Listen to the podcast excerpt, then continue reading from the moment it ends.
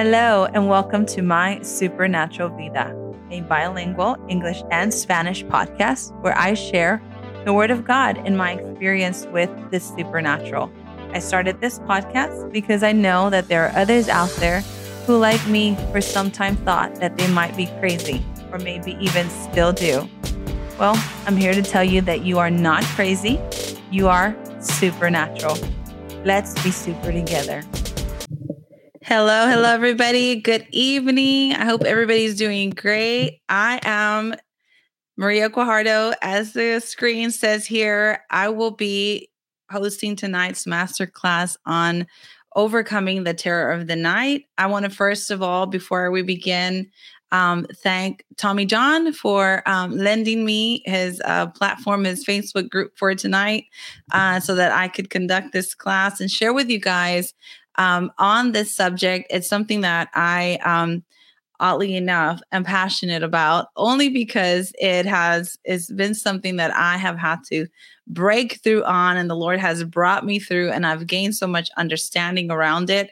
And I feel like this is something that's going to set other people free, and that's really my intention tonight. Is that as I share with you guys, many of you are are set free. So before we get started, um, if you're watching me live right now, go ahead and tag somebody on the comments, or if you invited a friend to the group to tonight's masterclass, tag them on the comments, let them know that we began.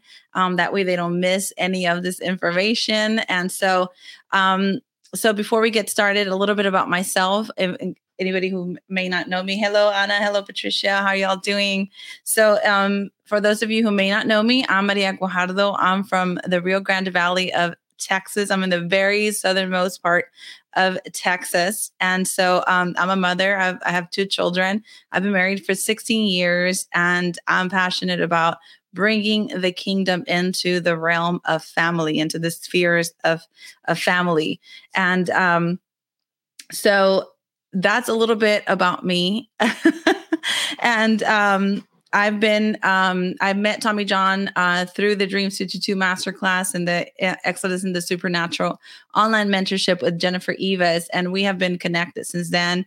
I'm going on my third year of studying the subject of dreams with Jake Bullard in his Dreams 222 Masterclass, and I have learned so much about um, dreams in general, dream interpretation, and also um, about uh, redeeming our nightmares. Oddly enough, um, one of the things that drew me into dreams was um, that I was experiencing a lot of nightmares and I was also experiencing sleep paralysis. So, hello, Tammy. Hello, Jessica.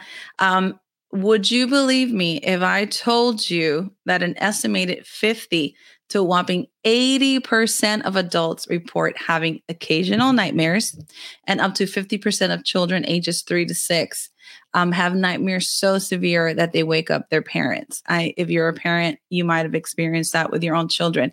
But not only that, in addition to that, about 40% of the general population suffers, and I mean big words, all caps, suffers from sleep paralysis. And this is factual information, guys. And um, I think it's enough. We don't have to deal with this. Um, so that's why I'm here tonight to share with you guys on the topic. Uh, so tonight we're going to be talking about, um, you know, overcoming the terrors of the night, uh, nightmares, the paralysis, the things that keep us up at night, those things that are robbing us from our sleep. And I hope that by the end of tonight's class, you'll have some clarity on how you too can experience freedom in this area, as I have and that you have some information to either either use for yourself or to take back to somebody that you love. So, um, I began to experience sleep paralysis in my early teens. I even remember that that crazy dream, like vividly, the dream that I was having when the sleep paralysis um, kicked in, and it was something that I continued to struggle with up until recently.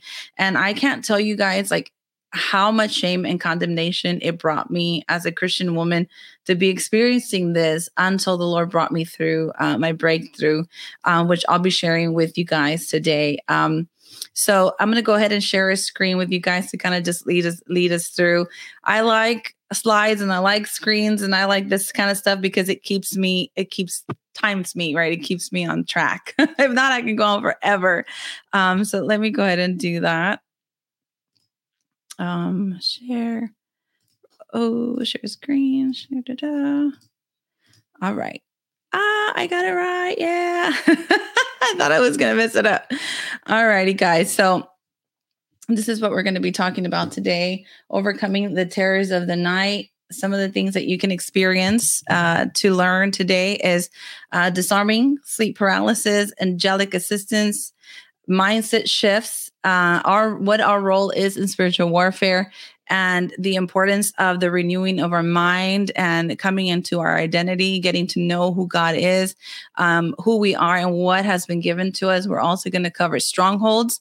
Uh, we're going to touch briefly on redeeming nightmares and also the spiritual hygiene that we do uh, during our nighttime, right? So, just to start with the sleep paralysis, a little history about it and, and my own personal testimonial with sleep paralysis. Um, you know, like I said, this began for me in my early teenage years. Um, and it went on towards, I mean, it went on for up until recently, but there was a time when I was not um, walking with the Lord. Um, I was doing other things. If you you saw my testimony a couple of weeks back, I was um, I was playing around with new age witchcraft kind of stuff. And during that time, I, I continued to experience sleep paralysis, although it wasn't like as often as it it got uh, once I returned to the Lord. Once I returned to the Lord and I received Holy Spirit, it was almost like it went crazy again, like something opened. Um, and I spent a lot of time um, trying to figure out what it was, right? I spent a lot of time trying to research it, trying to find out like what was causing it, like what let it in, how I can stop it.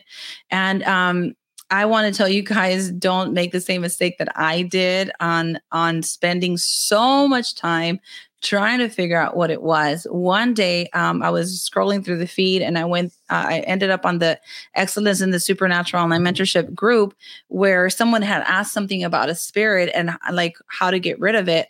And I read this comment by our mentor Jennifer Eivaz, and she wrote on she wrote, "It doesn't matter what it is, it has to go." And that clicked in me. And I'm like, whoa, I have been spending way too much time trying to figure out what this thing is and why it's been bothering me that I have not realized my authority over it and that it, it has to go. So, hey, Tommy. Hey. So I, I kind of like stopped focusing on it so much and even as i i began to take my classes with uh, the master class and i began to learn dream interpretation and the redemption of nightmares and the redemption of our night seasons and things like that um, they began to taper off slowly but um, and they were kind of like maybe once a year or maybe a couple times a year or whatever.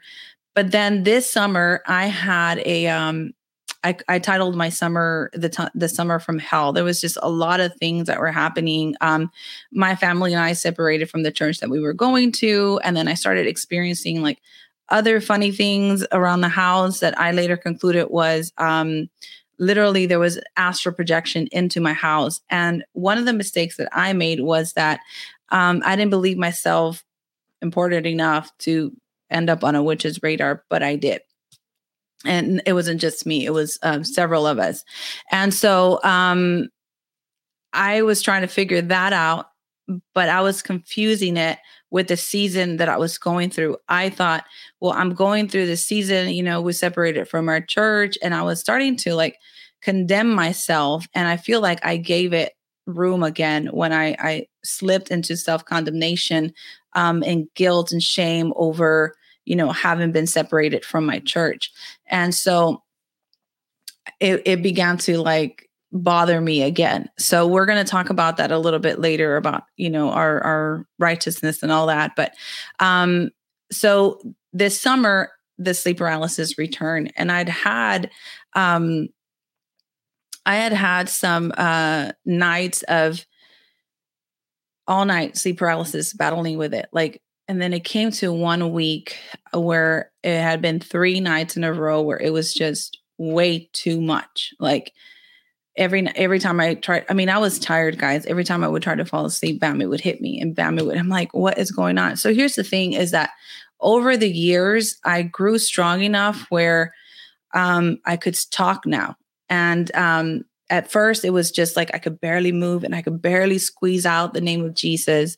And then it was full on like me, like speaking in tongues while sleep paralyzed. And then um like me actually like cursing at this thing. So one night um the last night that that it happened for me um i have been of, of course experiencing sleep paralysis but i was so upset. Like it get it got to the point where it wasn't terrifying me anymore, but it was like um it just made me angry. You know, it like frustrated and made me angry. And I was yelling at it. And I can't remember. I was probably like, you know, said a, a few explicits at it. You know, I was just so upset, like, because I could talk, but I couldn't move my body.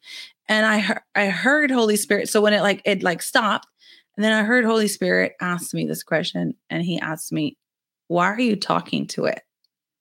And I'm like, oh my gosh, you're right. Why am I wasting my time talking to it? Like, it's not going to help me. It's not, it obviously is not going to stop. So, you know, I started thinking, like, where does my help come from? And I knew in my knower, like, I didn't see it with my eyes or, or you know, I saw it in my knower that there was an angel standing by my bedside and I'm like, oh my gosh. So this angel's been standing there the whole time. And I'm like trying, and I'm trying to fight this thing in my own might and my own power and, and you know, with words that don't, it doesn't care about. Right. And I'm like, oh my gosh. Okay. So I drifted back into sleep and boom, it happened again. But this time I managed like it was it was nastier. Like this is the thing about this this this thing, this uh spirit is that it doesn't relent and it gets nastier as you get stronger against it. It like it's just it growls, it takes all the light out in the room. It's just horrible. But this time I was like, uh, like really struggling to get out words. And I said to the angel, I said, help me. And as soon as I said that, boom, it lifted, it went. And I'm like, oh my gosh, what was that right? And, and i prayed and i and i said escort it out like get it out of here take it to wherever it is that that they go right? I'm like what? But i was trying to like process like what just happened? Like has that angel always been there? Like have i never recognized that it was that he was there like for me right? So that was i began to process this experience and i thought I need to know what this is, what it was, because I want this to become permanent, right? Like I know my angel probably doesn't mind rest like sweeping in to rescue me every night, but I need to to take charge of this atmosphere or take charge of the situation with my authority and my power that it doesn't keep happening, right? So I through all of this, when I began to process everything, I started looking back at my dreams. I started looking, I take journals and notes of all my dreams and I like note every experience. And when I was started putting everything together, I recognized that the thing that I was battling with, this this sleep paralysis wasn't uh, what most people call an incubus or a succubus or what most people call um, I think those are the two common terms. Like I just kept coming across that. Every research that I did, I kept coming across it that that's what that was. But I knew that it wasn't that because it wasn't manifesting some of the things that us, you know, an incubus or succub succubus are known for, which are like sleep um spirit spouses, right? So I'm like, why why is it so adamant about just freezing me, right? What is it so adamant about just like like stopping me, right? Like just what is the deal? So after I put all my notes together, my journals, my dreams, my experiences together, I came to realize that this was a manifestation of the spirit of fear, a manifestation of terror. And so I realized, like, oh my gosh, like all this time, this is what I've, I've been fighting with, right? This is what I've been like dealing with is I was blaming the wrong thing, right? And, you know, during that hunt that I went to to figure out what it was, when I realized it doesn't even matter, right? Because it, it has to go. Um, I had been blaming that and, and I was trying to put it together, but it didn't, it never really made sense.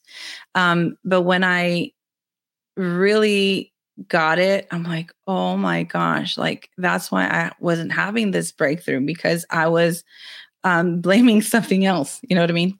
So, anyway, moving on from that, one night in class, well, actually, not one night, it was literally the following night that I had that experience.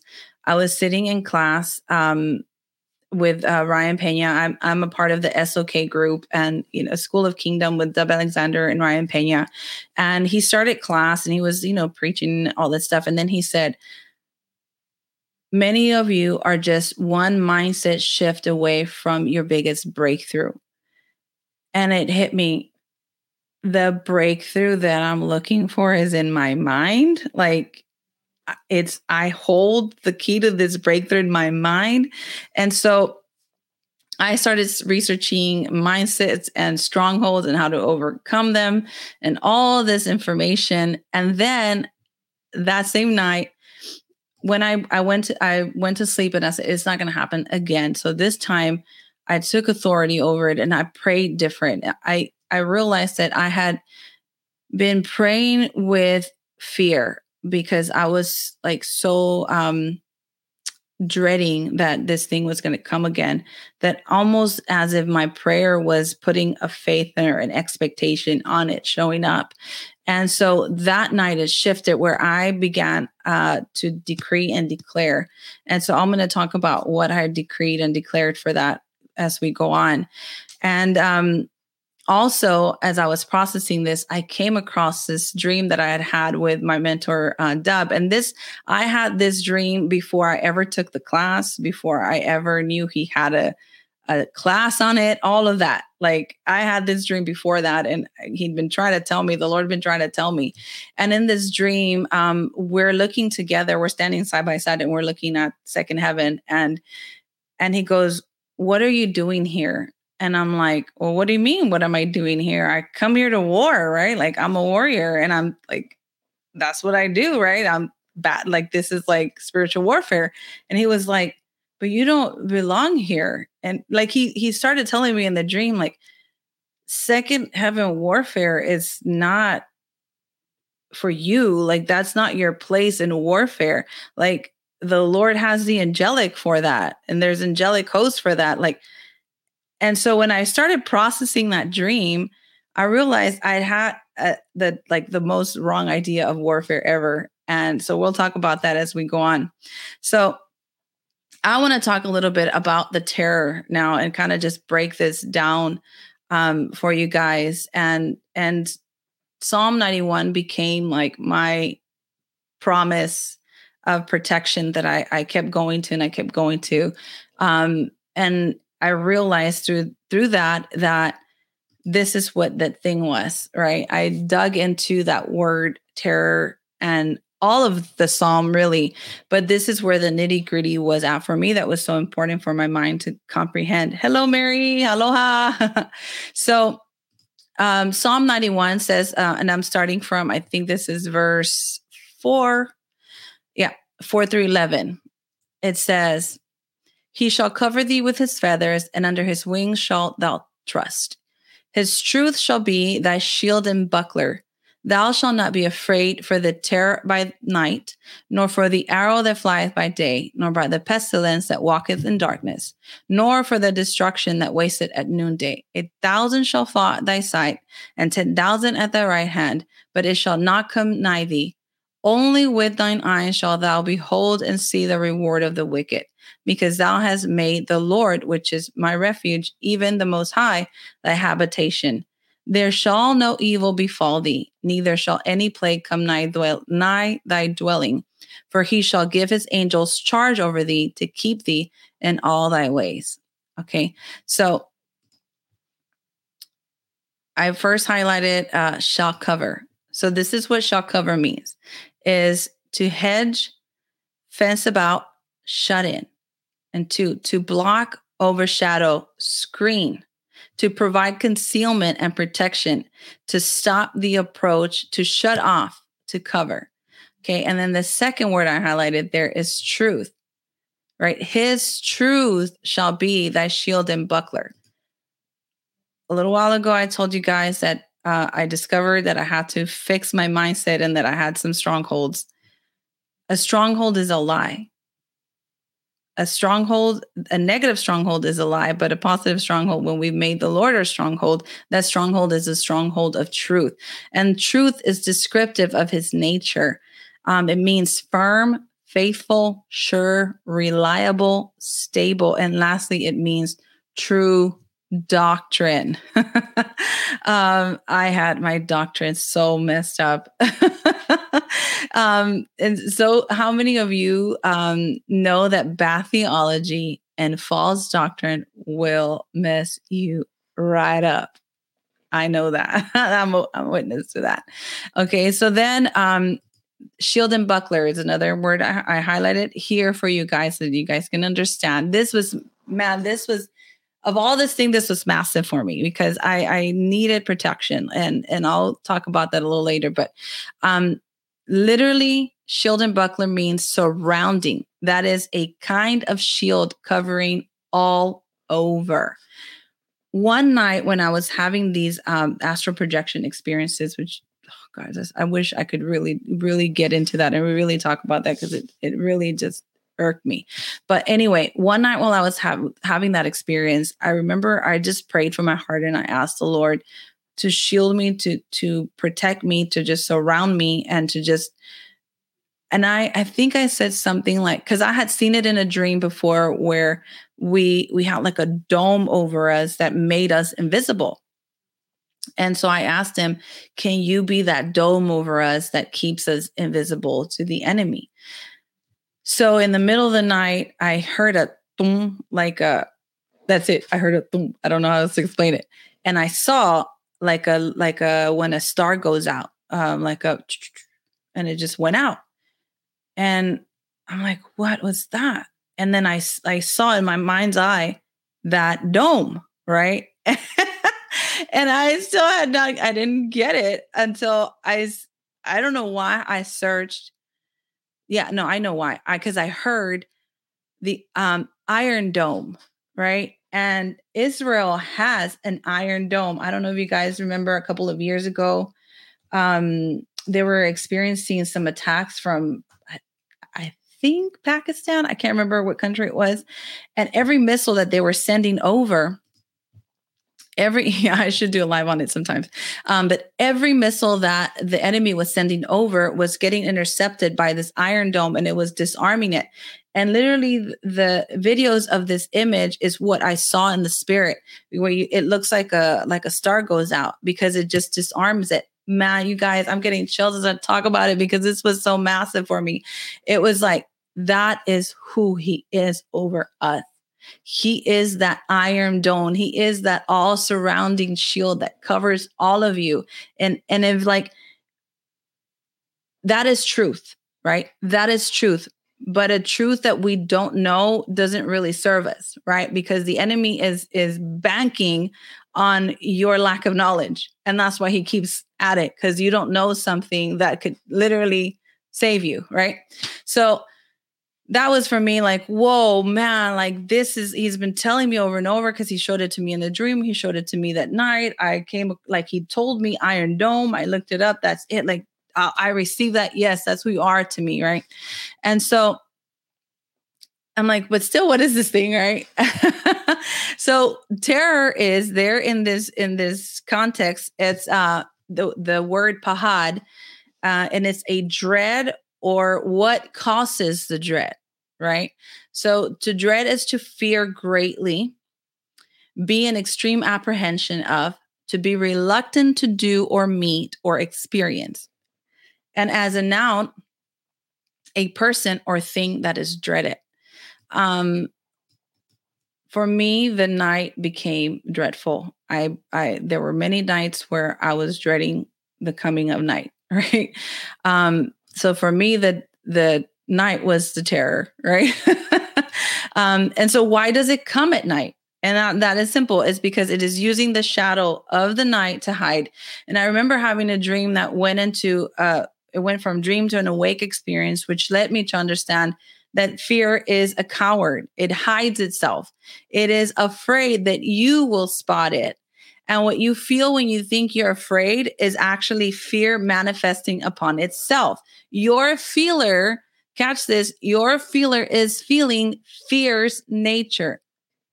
Okay, I had I had heard this before um, from Jake, our mentor, um, who heard it from I believe Dub, but it wasn't until I experienced it like this that I could understand what it meant. Like you are feeling that thing. Like so, what you feel, it feels, and it's projecting it towards you, and you are feeling that. And like if you're a feeler, you know exactly what I'm talking about. And so the whole thing was that I I kept like blaming myself and and saying that thinking that I was the coward, that I was the one who lacked courage, that I was the one who wasn't bold. And really it was it that it had been discovered, that it had been felt or or um discerned and it like was manifesting upon itself, right? So um that that night I had had this this crazy dream where like um, the Lord and I had gone hunting. We had gone up this tower and it was raining. And all of a sudden, it went from uh, it being in the dream to me being like having a, like a maybe like an open vision and like I thought my eyes were open. I don't, I don't, it's so hard to explain, but there was like lightning in my room. I almost as if the storm was real in real life in, in my room. And all of a sudden it got dark. Like all the light went out. It was just dark. And I heard it growl. And I, I realized, oh my gosh, I'm paralyzed again. But I wasn't scared this time. Like I felt no fear. And I said, I don't know why. Guys, I don't know why I asked this or why I told it this, but this is what I said. I said, Show me your face. And as soon as I said that, it fled. So that's where I got that revelation that fear is a coward because it did not it did not want to show me its face. And it showed all these other things hiding in the cover of darkness, but it would not show me its face. So I concluded he's a, he's a coward. the spirit of fear is a coward. Fear is scared.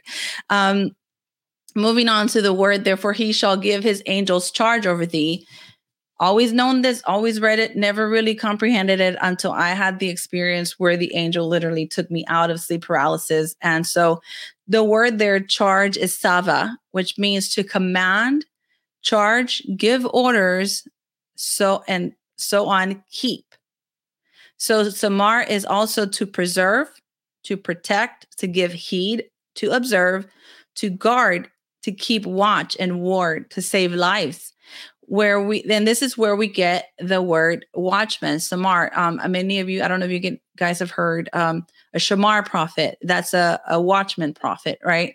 Um and so and this had happened to me also before where um i had had a crazy night of sleep paralysis and, and, like crazy dreams. And I prayed to the Lord that it would be as if He was watching over me because I was tired and I really wanted to get to sleep. And so when I finally did fall asleep, I dreamed that a prophet from uh, the ESOM group came and stood watch next to my bed. And so I realized at that point that you know, oh man, she's a watchman and she came to watch over me. And I had awesome sleep that night. Um, so, and then we have uh, awe to keep thee in all thy ways. All means the whole of, like literally all of it, like in all your ways. Like sometimes you think, man, well, I walked out of the protection of God, which is what I was feeling, what I was believing because I had, you know, left my church, right? And that's another a thing that it used against me that I was self condemning. So I'm like, well, I guess all this stuff is happening to me, and this is just a terrible season because I I went and I left my church and or I left my covering and and so I'm not walking in the protection of the Lord. Just mumbo jumbo that I don't know where I I mean I I was in a, a few religious churches, so I think that's where I had picked up that that belief, right? So but here the promise is that he's going to keep thee in all thy ways, the whole of. So it's like, it's not really conditional, right? And sometimes we put conditions on things that don't have any. Um, and so thy ways means way, road, distance, journey, manner, path, direction, even habit, and way of course of life or way of moral character. Guys, I mean, I don't know what else we need to cover here. In all thy ways, right? So this was like when I really began to dig into it and really understand it. it really gave me so much freedom. But if you read the entire uh, Psalm 91, it is a promise of protection and it is a deliverance um, uh, uh, psalm. And some of the things, if you dig into the things that it promises, there's like so many demons in this psalm. But you know what? None of them can touch you. None of them have any single right to play with you, to uh, torment you, to traumatize you, to rob your sleep. None of them. Right. So, as long as we understand that and we believe the promise of protection that is in this psalm, we're good. The problem was I wasn't, I, I read it, but I never really believed it. I, it never really sunk in. You know what I mean? And so I couldn't hold it up against the enemy when he tried me. But now I do. so that is it. And, it's just such a, a, wonderful psalm to really like, really meaty to really like dig into it if you're ever interested. Um, so with the angelic host, I realized that there is sometimes uh, we have a little bit of trouble accepting or believing that the angelic host are are really to be relied on or called on or or even asked help of. You know we're kind of like yeah we know there's angels. I mean at least that's where it was and it seems to be kind of a, a very popular belief that um you know we don't talk to them we don't engage with them. They they're just out there and and God's already given them orders and they do whatever God said. And you kind of just like see them and hey, buddy, what's up? I know you're there, but let's not, you know, interact or nothing. Um, but I found out that night that I very much did need to ask for help. Otherwise, it just stood there. Excuse me. So I'm like, and I took the help. I needed it. And so as I dug into this, I I I went into the verse Hebrews 1:14 um, and that verse says as they are they not all ministering spirits sent forth to minister for those who will inherit salvation.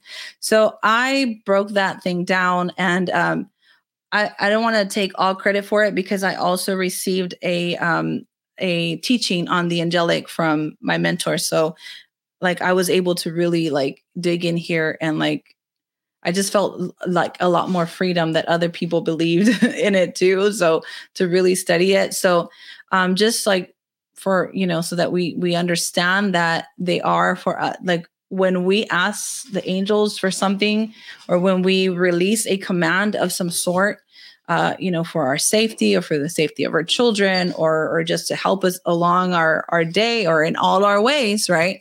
Um, we're not bossing angels around. We're not, you know, like saying, oh, well, it's mine, I own it, I can tell you whatever. No, no, no. That's not at all what that means. But um, you do have a certain uh, ability to partner with them because they're assigned to you and their purpose is your purpose, right? And they're assigned to you, and the purpose of their purpose, which is your purpose, is that you reach your destiny, right? That you, um, you, you get to fulfill that thing that it was that God put you in this world to do, right?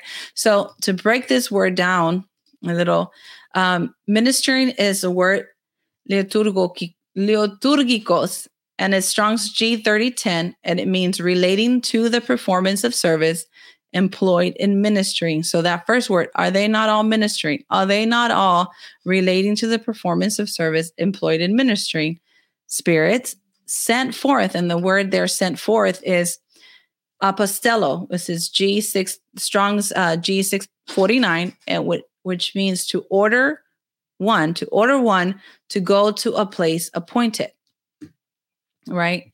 We're going to break it down. We're going to put it all together in a little bit. And so then the last word minister is not the same as the first word ministering. This one is diakonia, which is Strong's G1248 um, which means service, ministering, executing the commands of others. So if we read this, oh, let me go back. Let me reread it. Okay, so we reread this with this this definition with the Greek and you know expand expand on it this is how it reads Are they not all employed in the performance of service, ordered to go to an appointed place to execute commands for those who will inherit salvation? Uh, the answer to that is yes, right? it's a rhetorical question. But, but that's it, guys. That's when you perceive that you have an angel, um, which we all do, right? But when you perceive the presence of your angel, or when you're in need, or when you need partnership with of some sort, you can, right? You can ask, right? When we decree, when we declare, we decree, who's carrying out these decrees? Like they are, right? Because you're you, when you decree, you declare, you decree, you're declaring and decreeing truths. You're de- you're doing this as a an alignment, a partnership with the will of God, with things that God has already said, right? So when you sound like him, they naturally obey, right? Because that's right on. That's that's a can do, right? So um, you know, I don't think I, I haven't studied this deep, but I don't know, I don't believe that we can uh, decrease something that's eh, maybe illegal in the kingdom and they would still do it. I don't think that they would, right? That's just, you know, just me uh, trying to use my logic here about that. But anyway, let's talk, let's see in some areas. And this was so interesting to me too when I was started digging into this.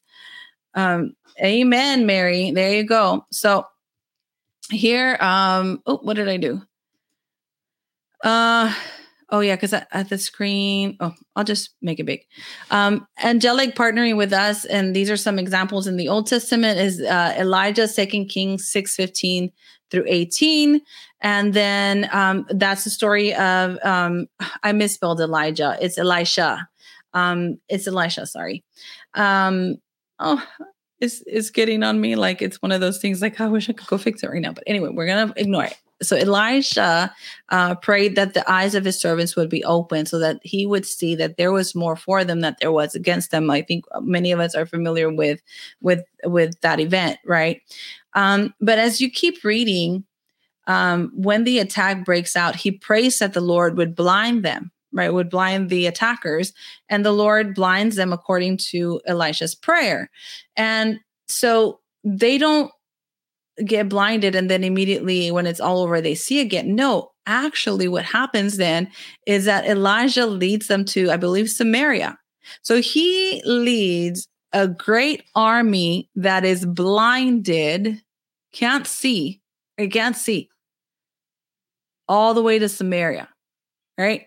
How does he do that if not with the angelic intervention and help that was there for them right then it says that when he arrived uh, to Samaria and he brought him uh, into the presence of the king, he asked the Lord that he would open up their eyes again. And the Lord opened up their eyes again, and then they could see. Could you imagine trying to lead a great army that knows the terrain somewhere not where where you told them that you were taking them?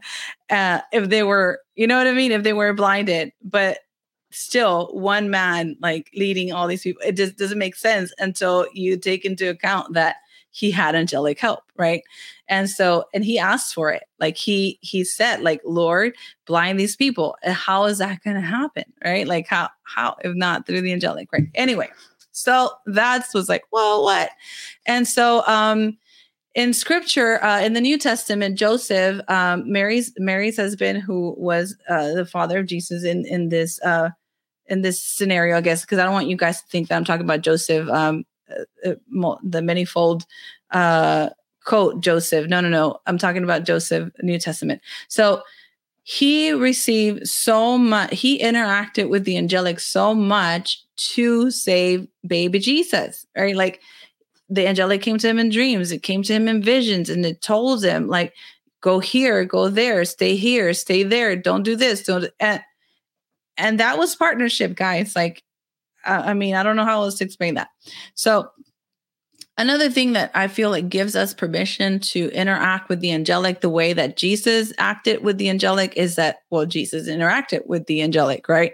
So um scripture also says that he as he is in this world so am i right? So as jesus is not as jesus was but as or or so I will be. No, right now, in this present moment, as Jesus is in this world, um, who was and is and always will be, right? The beginning, the middle, and the end, like the eternal, right? As he is in this world, so are you. So that how if we can find it in scripture how Jesus interacted with the angelic, I feel like we can interact with the angelic as well. And um sometimes we fear that we're going to end up in the worshiping of angels. Not possible if it's an angel of light, like uh, angel of lights, right? If it's well, if it's an angel, a true angel sent by God, right? We see in Revelation where John tries to worship the angel, and the angel tells him, "No, no, don't do that. I'm, I'm one. I'm, I'm just like you, sent on this mission to testify of the future events of Jesus. Worship God." So the, the angel is not gonna. An angel that's really sent by God is not gonna let you worship him. Like I've had an experience where it didn't even let me talk, much less worship him. Like, and this was like, I processed this later. Oh my gosh, I, I can't believe I forgot about that. But this was like in 2020 where I had um, an angelic visitation into my hotel room and I was so afraid of it that I was going to rebuke it, but I couldn't even like because and you see this in scripture as well. Like people become terrified when they see an angel, like they just like fall or whatever. Um, but I I got so scared of it and I was about to rebuke it and it didn't even let me talk. It put me out and I was I was asleep till the next morning and, then I'm like, whoa, what happened? So anyway, and I still don't know. I still haven't processed that. I still don't know what happened. Um, alrighty then, here we go next. So, what is our role in spiritual warfare? So, remember how I told you earlier that I had that dream where uh, my mentor told me, like, hey, you're not supposed to be out here. Like, this is not for you, right? Um, I had uh, a massive like revelation on that when I realized what he had been trying to tell me. Um, for many months, I had been dreaming. Um, uh, what was it? Psalm, I think it's Psalm 24 7. I can't remember where it says, um, Lift up your heads, O ye gates, that the King of glory may come in. Who is the King of glory? Right? Like that, that. And so the name of God that is mentioned in that psalm is Jehovah Sabaoth. And I kept dreaming that. I kept hearing that. And then I kept like dreaming um, a person's whose name um, means God of war. And so I'm like, what is God trying to tell me? And so I realized that he was trying to tell me that he is the commander of the Lord of hosts, right? And like he was trying to make that distinction that he has an army, right? And I I don't know why I I was always trying to like do warfare in this way that I, I guess I just didn't comprehend. Like I always felt like like it was me. Like like I had to like be like intense in prayer and all this stuff to do like war. And I was the one that had to had all my ducks in a row. And I was the one that had to have the strategy and all this stuff figured out so that, you know, I could be safe. When in reality, I it, that was not my my place was just to pray in agreement right with what he's doing in his will and so that having that mindset and the wrong mindset about spiritual warfare, I think was also what was kicking my butt.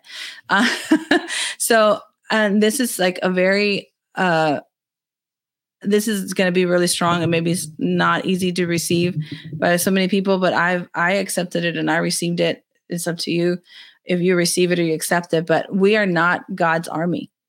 We are not. God has an army already, and that's the angelic host. Uh, the angelic hosts are the military of the kingdom. We are like the executive branch, right? Like, and I love the way that Dub Alexander explains it. If you ever get a chance to like go look him up and, and find his teaching on angels, but um, God already has it. God has titled us so many other things. God has given us so many other things. Like he's given us a title he has adopted us right? He's brought us into adoption. He's given us the title of sons and daughters of kings and queens and fathers and mo- mothers in the kingdom. And like he's given us like all like all so much that we don't have to fight right? When jesus when jesus breathed this last he said it is finished right? And so many of us think it has begun. And i think that happens because I think that happens because sometimes we get brought into the kingdom um, the wrong way, right? Through fear. And I was, I was brought into the kingdom um, through fear the very first time it came. And I wound up in a religious church that really uh, did a lot of fear based preaching. And then, you know, when I re- went away, returned to the Lord, I wound up kind of in the same pattern again. And same thing a lot of shame, a lot of condemnation, a lot of fear of hell, and like that kind of stuff. And so it sets you up on a path of warfare. It sets you up on a path of like, of like I don't I don't know I don't know how else to explain it, but it does. It just sets you up in this ugly path where you feel like you're always striving, you're always working, you're always reaching, you're always you know like going from battle to battle, and you know Peter says uh, after you have suffered for a little while. Right. So it's like, I'm not saying that we're not meant to suffer or that we're not going to suffer, but the suffering is for a little while. And then Paul says um, that we will go from glory to glory with us with un- unveiled faces, right? Um, we'll go from glory to glory. I need to find that verse and like read it to you completely, but I don't know, man. I feel like I'd rather be going from glory to glory than from battle to battle, you know, and like to suffer forever. Um, so this really was a big deal for me, right? What happens is like I did a, a, little podcast on this too on identity, right? Where um, what we call ourselves and how our names and our titles and things like that sometimes they give us identity and so um, if we are calling ourselves the army of god if we're calling ourselves like um, you know the warrior if we're calling ourselves the you know the soldier we give ourselves that role right? And so we unbeknowingly put ourselves in the ranks of angels and and we can't keep up guys. It's just that's not what we're meant for. That's not what we were created for. So i hope that makes sense. Obviously digest it take uh you know decide if this is something that you believe or not. Um you know but that's just what i i've come to the conclusion on. Um my my role in intercession and warfare is partnership right I go something happens, a situation arises, even if it's through dreams or even wherever it is, um, I don't go straight ahead directly into like boom battle mode, right? Because I, I need to get some orders first. I need to get some things clear. And it's like that's the, the thing about intercession is intercession is partnering with what God has said about the situation. What is the will of God in this area? What is the will of God in the situation? And then that's where where we come in, and that's it gets I'm not gonna say easier because that even doesn't like even that I have struggle believing, but it's it's less laborious when we are praying and partnering with God, right? Because we got it. Like we're we're on track, we're tracking, and um, it's the same thing um, with warfare. So, um, I don't know how to explain this. I don't know. I hope that makes sense, right? We partner we partner with the Lord um, in intercession and in warfare so that we can see the result that we are praying for um, because we know what God has said, right? And that's what we we we fight for. Amen. You're shooting for an aim when you partner with God. That's right. Let me let me show that. Right. So you know, you know your target, you know what it is that you're praying for, you know what it is that God has willed over the situation. And it just man, you declare and you decree that thing and and parts start to move.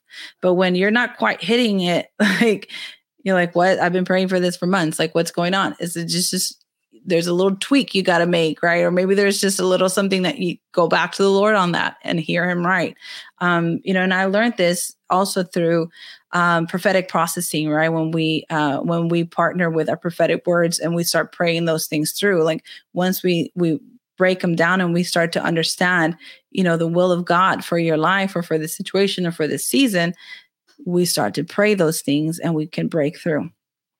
So, um, here we go. Also, uh, Psalm 103 20. And I thought this was so big. Like, um, it says, so it's like, well, how does that happen? Right? Like, how does the atmosphere know that I'm saying God's will? because it knows, right? it's like sometimes creation just gets it. All right. And it's like, how does the angelic know, okay, it's time to go, it's time to move, right? Like this is it. Like she she hit it, right? It's like Psalm 103 says it, right? Not only do you um uh, where is it? Uh, it says, Bless the Lord, you his angels, you mighty ones who do his commandments, obeying the voice of his word. Bless the Lord, all you his hosts, you who serve him and do his will. So they're o- obeying, who do his commandments, obeying the voice of his word. So not only do you have the breath of God in you, which inhales, excels and inhales, like it goes out through your voice, but also when you speak like Him, that is to speak His will, um, to speak His promises, you sound like Him, right? That's partnership, which leads into um, what I'm going to talk about next decrees and declaration, decrees and declarations, right? Um, a declaration is um, so declare is the translation of a variety of Hebrew and Greek words in the Old Testament and the New Testament, appearing to bear uniformity, uh, uniformly the meaning to make known, to set forth.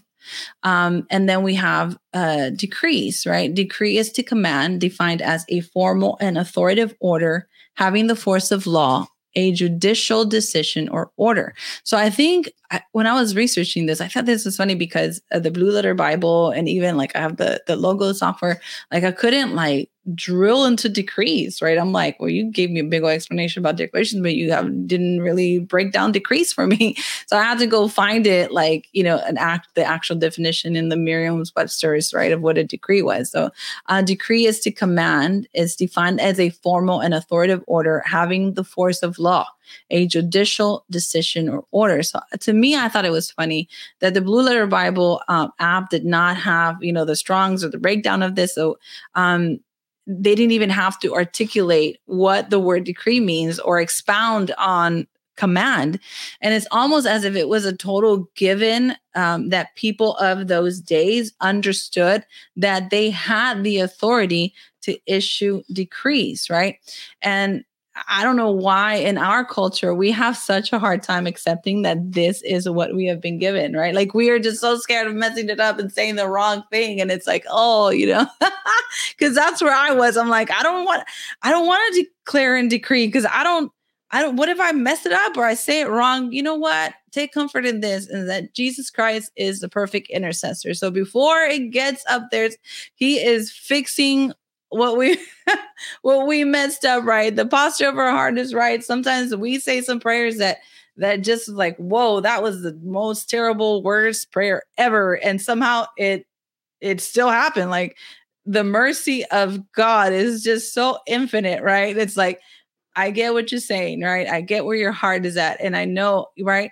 So when all that thing all that comes together it's like we need to not worry so much about you know, us issuing commands because, like I said earlier, or in Psalm 103 says, uh, they take heed right to the word of his voice, right? So it's like if what you're saying doesn't sound like God, doesn't sound like God's will, it's not going to happen. Like they're just not going to move on it, right? And and so I hope that makes sense.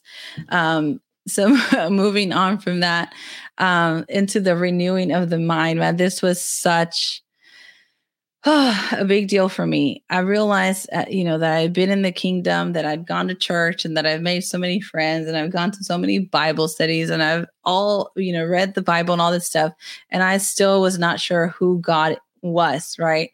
Um, as until I really started getting into some really anointed teaching and like they began to break it really good and down for me that I got it. Like it was things things that you've heard so many times over and over again, and then just one day it sinks, right?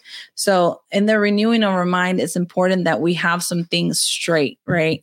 And that is uh, one of those things is who is God, right? So we begin with the baseline of who is God. He is a loving, kind, heavenly Father who is also the king of the universe, and your father is the king, and the king is your father, right? It's like, whoa. If we um if we've read the story of the prodigal son and we really um, you know, spend some spend time on it and we come to realize the father in that story, right? Like he was lavish and he lavished his son when his son came home.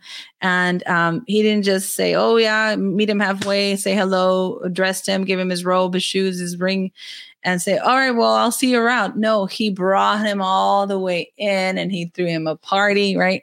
So it's like, he is a good, loving, kind heavenly father who is also a king, right? And so, what does that mean to you that the king is your father? Is that you have an inheritance, right? So, we need to get straight who we are, right? Who am I? So, in the re- process of the renewal of the mind, we need to understand who am I? Who are you? Right? You are a son, you are a king, you're a father, right? As a son you you've inherited the kingdom. As a king you are ruling you are taking domain you're taking territory. You are um, you know doing you know what god told adam and eve to do in the garden right? Which is like to have dominion right? And as a father you are creating other kings you are creating other sons you are you are um making these disciples right? And and you know for us women we're daughters we're queens we're mothers same thing but just as women you know what i mean? And then also important to note is that um we're citizens like uh, paul talks about it right? We're citizens we're ambassadors and we're diplomats. As citizens we have rights. As ambassadors we have responsibilities.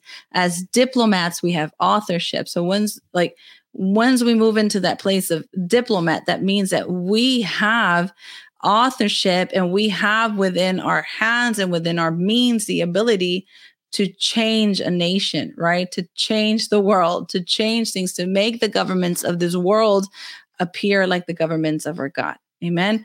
So then, uh, what have I been given, right? Um, that's also important in the process of the renewal of the mind is as well i just said that right? As a citizen right as an ambassador responsibilities and as a diplomat authorship right? As a son a kingdom as a king a place to rule and as a father um, the responsibility over making disciples and and making sons making uh, kings that are not orphans because i've come across some orphan kings and let me tell you they will shut you down. Um, the orphan mindset is just so terrible for it to be operating and and ruling over someone who is in a place of authority. It's awful. So i'm not going to get into that. Let's move on. So um what are strongholds?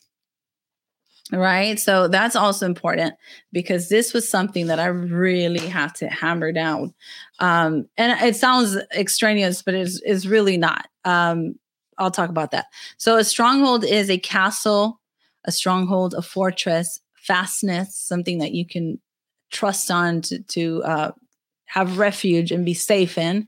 Um, but anything, um, it's also the another meaning of the world of the word stronghold um, is anything on which one relies or of the arguments and reasonings by which a disputant endeavors to fortify his opinion and defend it against his opponent. So, uh, 2 Corinthians 10 uh, 3 to 6 says, For though we walk in the flesh, we are not waging war according to the flesh. For the weapons of our warfare are not of the flesh, but have divine power to destroy strongholds. We destroy arguments and every lofty opinion raised against the knowledge of God and take every thought captive to obey Christ, being ready to punish every disobedience when your obedience is complete.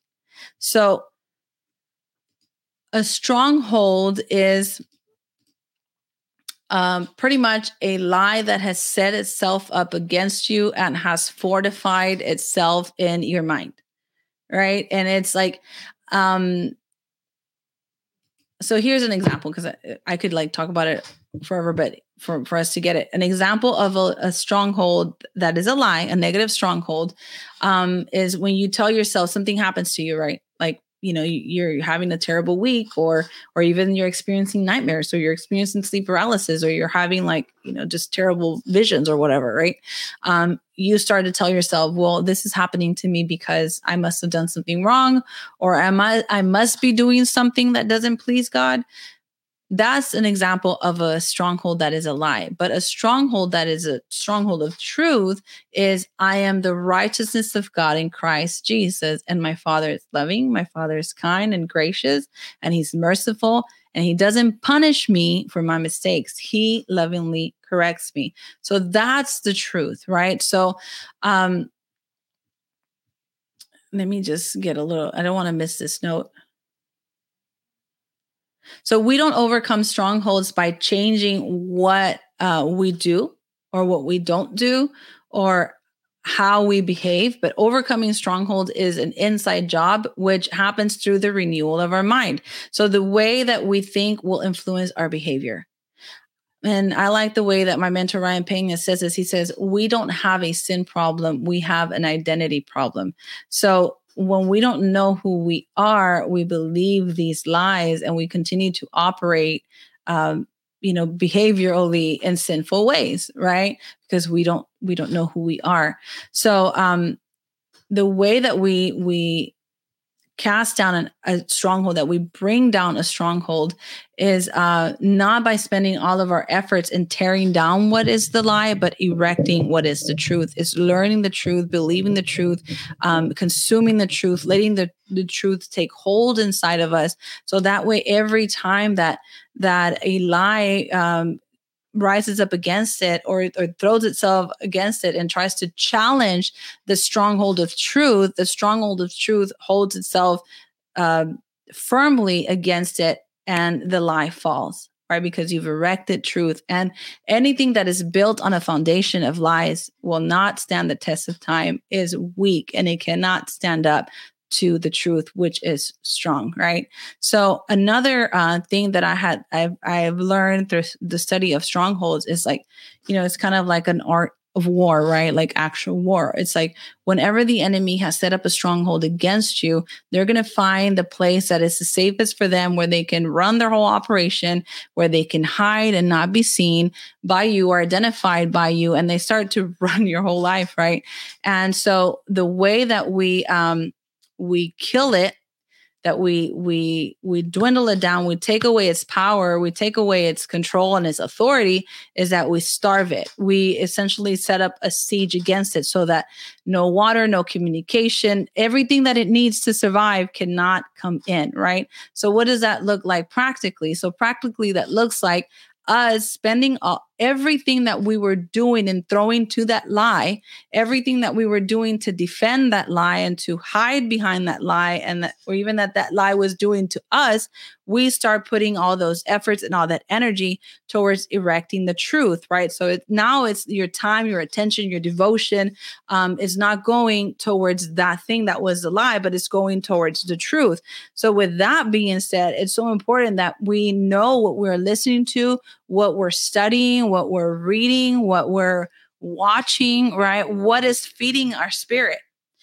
Like sometimes we passively listen to um, YouTube or we passively listen to podcasts and and we unknowingly start believing some of the things that they're saying without really like taking like into consideration that this might be an opinion this might not be the truth right or this might be someone that's processing through their own experience and it not, might not be what's true for me right? Like so we start to that lie begins to get fortified because you believe something and um the truth gets starved right? So instead we start we start feeding the truth and all of our efforts that used to go to the lie they die. The lie was weak to begin with begins to dwindle and now you've erected truth and that truth stand right? So um, i hope that that makes sense to you guys um, it's one of the things that's my biggest pet peeves is when um, like youtube channels or even tiktok channels instagram accounts da da da like when they dedicate so much time talking about the demonic and the crazy part is that they have millions of followers and millions of views and views and they're getting paid for this and we consume it. Like we're the ones watching it, we're the ones sharing it, we're the ones giving it attention. And, you know, meanwhile, there are so many teachers and so many people that are teaching truth, that are teaching identity, that are talking about the love of God, which don't ever underestimate the power of the love of God, right? Like it is so massive. Like if we can get a true understanding of the love of God, it's like, my gosh, it's like it's everything. You know what I mean? Um, there's eh, there's comments coming through that are Facebook users, so I can't tell like who is commenting. But thank you guys so much for interacting in the feed, and like I really truly appreciate that you guys are still here with me because we're going on an hour and five minutes, and I'm still not done. so what uh, this was so amazing also by ryan pena i'm telling you guys like these these guys uh, my mentors and teachers have been so heaven sent um, especially during this last season through everything that i was experiencing one of his quotes is the greatest warfare you'll, warfare you'll ever face is not against the enemy but rather in the unrenewed areas of your thinking so um, what is relationship what is the relationship between a stronghold and the spirit of fear right? So the spirit of fear um, has set itself up in the stronghold of lies relating to God's perfect love. So 1 John 4:18 says there is no fear in love, but perfect love casts out fear because fear involves torment, but he who fears has not been made perfect in love. So um I I don't have time to like go through all the experiences because it's like I've been here forever. But I realized through a lot of inner healing and deliverance that I had been self protecting. So um, through that realization, um, I I was I was my own protector, right? Hence why I was getting my butt kicked, right? Because I just, you know what I mean. I God is my protector, right? And I need to trust that He's my protector and that He loves me so much that He's not going to let me um, be hurt, right? and I still was trying to protect myself. So, um, after like this was so crazy because after my last inner healing session that I had, um, you know, when that was revealed to me that I had been self protecting, I had an experience with love that I will never forget. I was asleep and I woke up from the middle of my sleep and I felt a hug. Like and I know it was Jesus. I felt this hug and this, I felt a type of love that I have never, ever, ever felt before. And guys, I'm married, been married for 16 years. I have two kids who love me, always run up to me and hug me and and like they don't hold back on the love. But what I felt with this hug, I I can only describe as the love of God. It's different from any love you ever experienced in this world from another human being. It's like I just melted into it. I just like like all of my walls came down like after that inner healing session like whatever was left like he just came in and just like dropped it all right? And so i understood you know that that fear had been having its way on me because I had not completely understood. I had not yet been made perfect in love. And no shame and no condemnation if this is something that we face or is something that we have not comprehended yet. But I pray today that is something that you come into the full comprehension of, that you get to feel that perfect love of God that just casts out all fear, right? So, some indications that you may be experiencing a stronghold of fear is first of all torment, which is severe physical or mental suffering, crippling to the mind and to the body. yeah, I don't want to lose my notes here again. Da, da, da. Well, so what is uh torment? I had written down the definition of torment because it was like, uh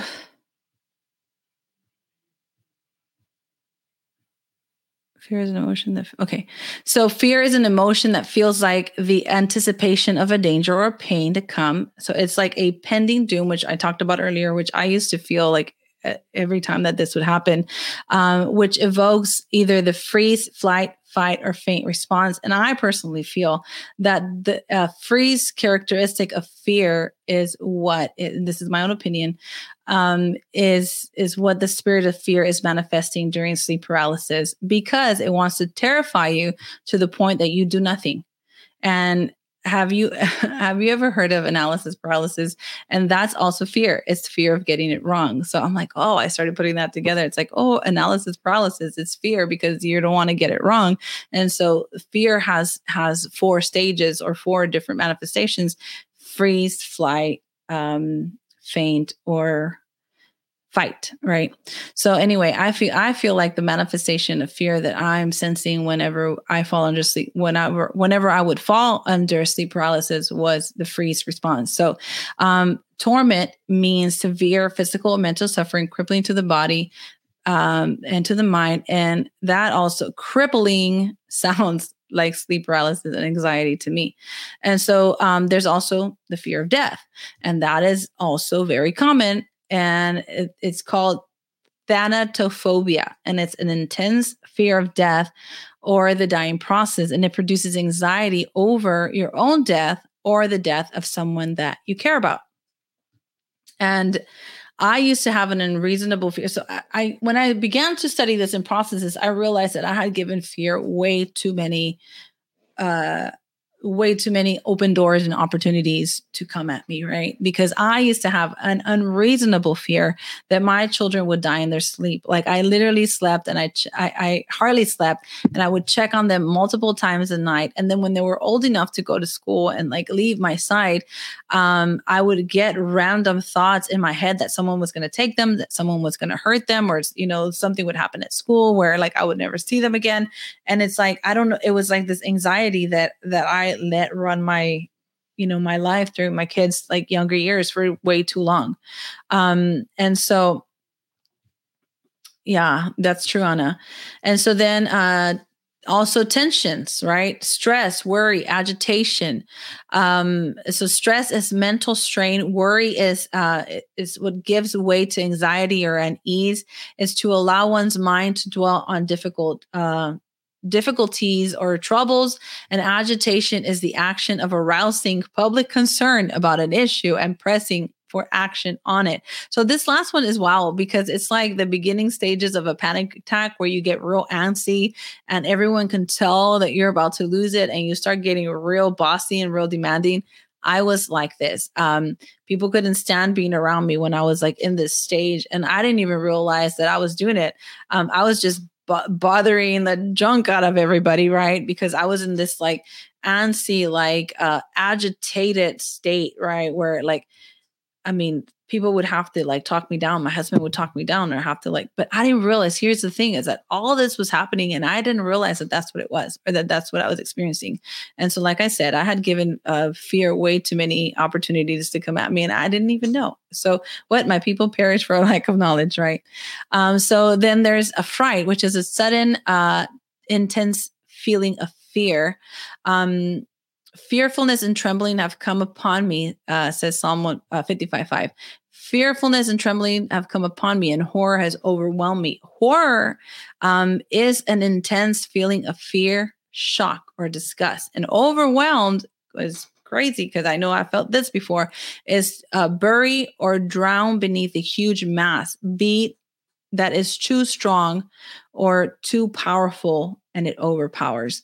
So, um, a lot of times some it's it wasn't sleep paralysis that I would feel. It was just I would feel that like there was like this big like rock like laying on me and I just was stuck under it. And I used to dream that too.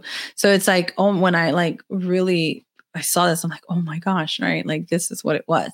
And then there's uh finally there's the fear of people, which is very common, right? Um um Proverbs 29 5 says, Those who flatter their neighbors are spreading nets for their feet.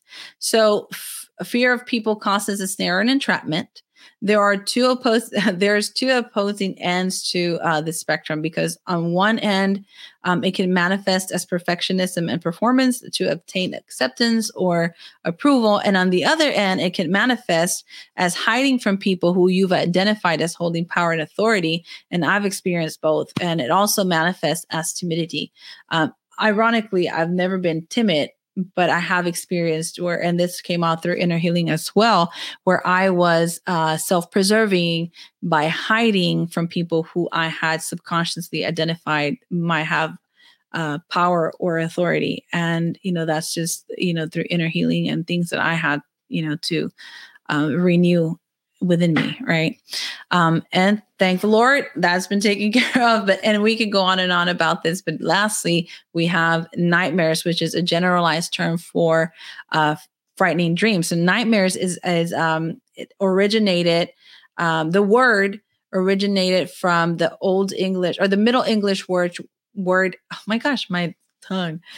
It originated from the Middle English word mare which is meant a female evil spirit thought to lie upon and suffocate sleepers.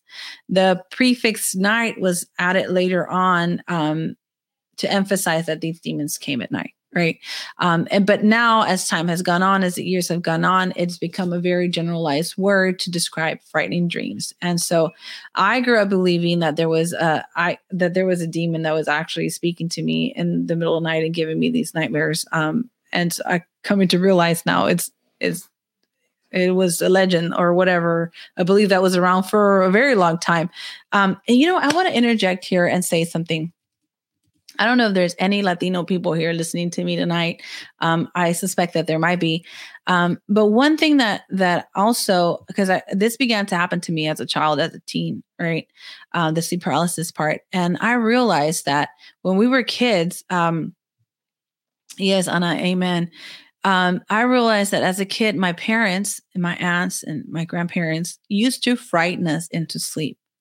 What? Yes, Mexican folk do that, especially back then. I don't know how they do it now, but back then they used to say, if you don't go to sleep, La Llorona is going to come get you. Or they used to say, if you don't go to sleep, the Mano Pachona is going to come. Or if you would get up during the night, and I don't know if you guys relate to this, uh, Anna, and I think maybe uh, Patricia, right? Um, if you guys get up, keep getting up during the night, the Mano Pachona is going to reach you uh, from under the feet, right? Which is another legend, right?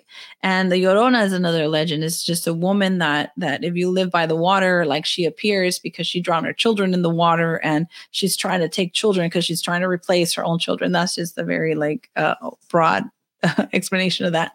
Um, and they used to literally frighten us with those things.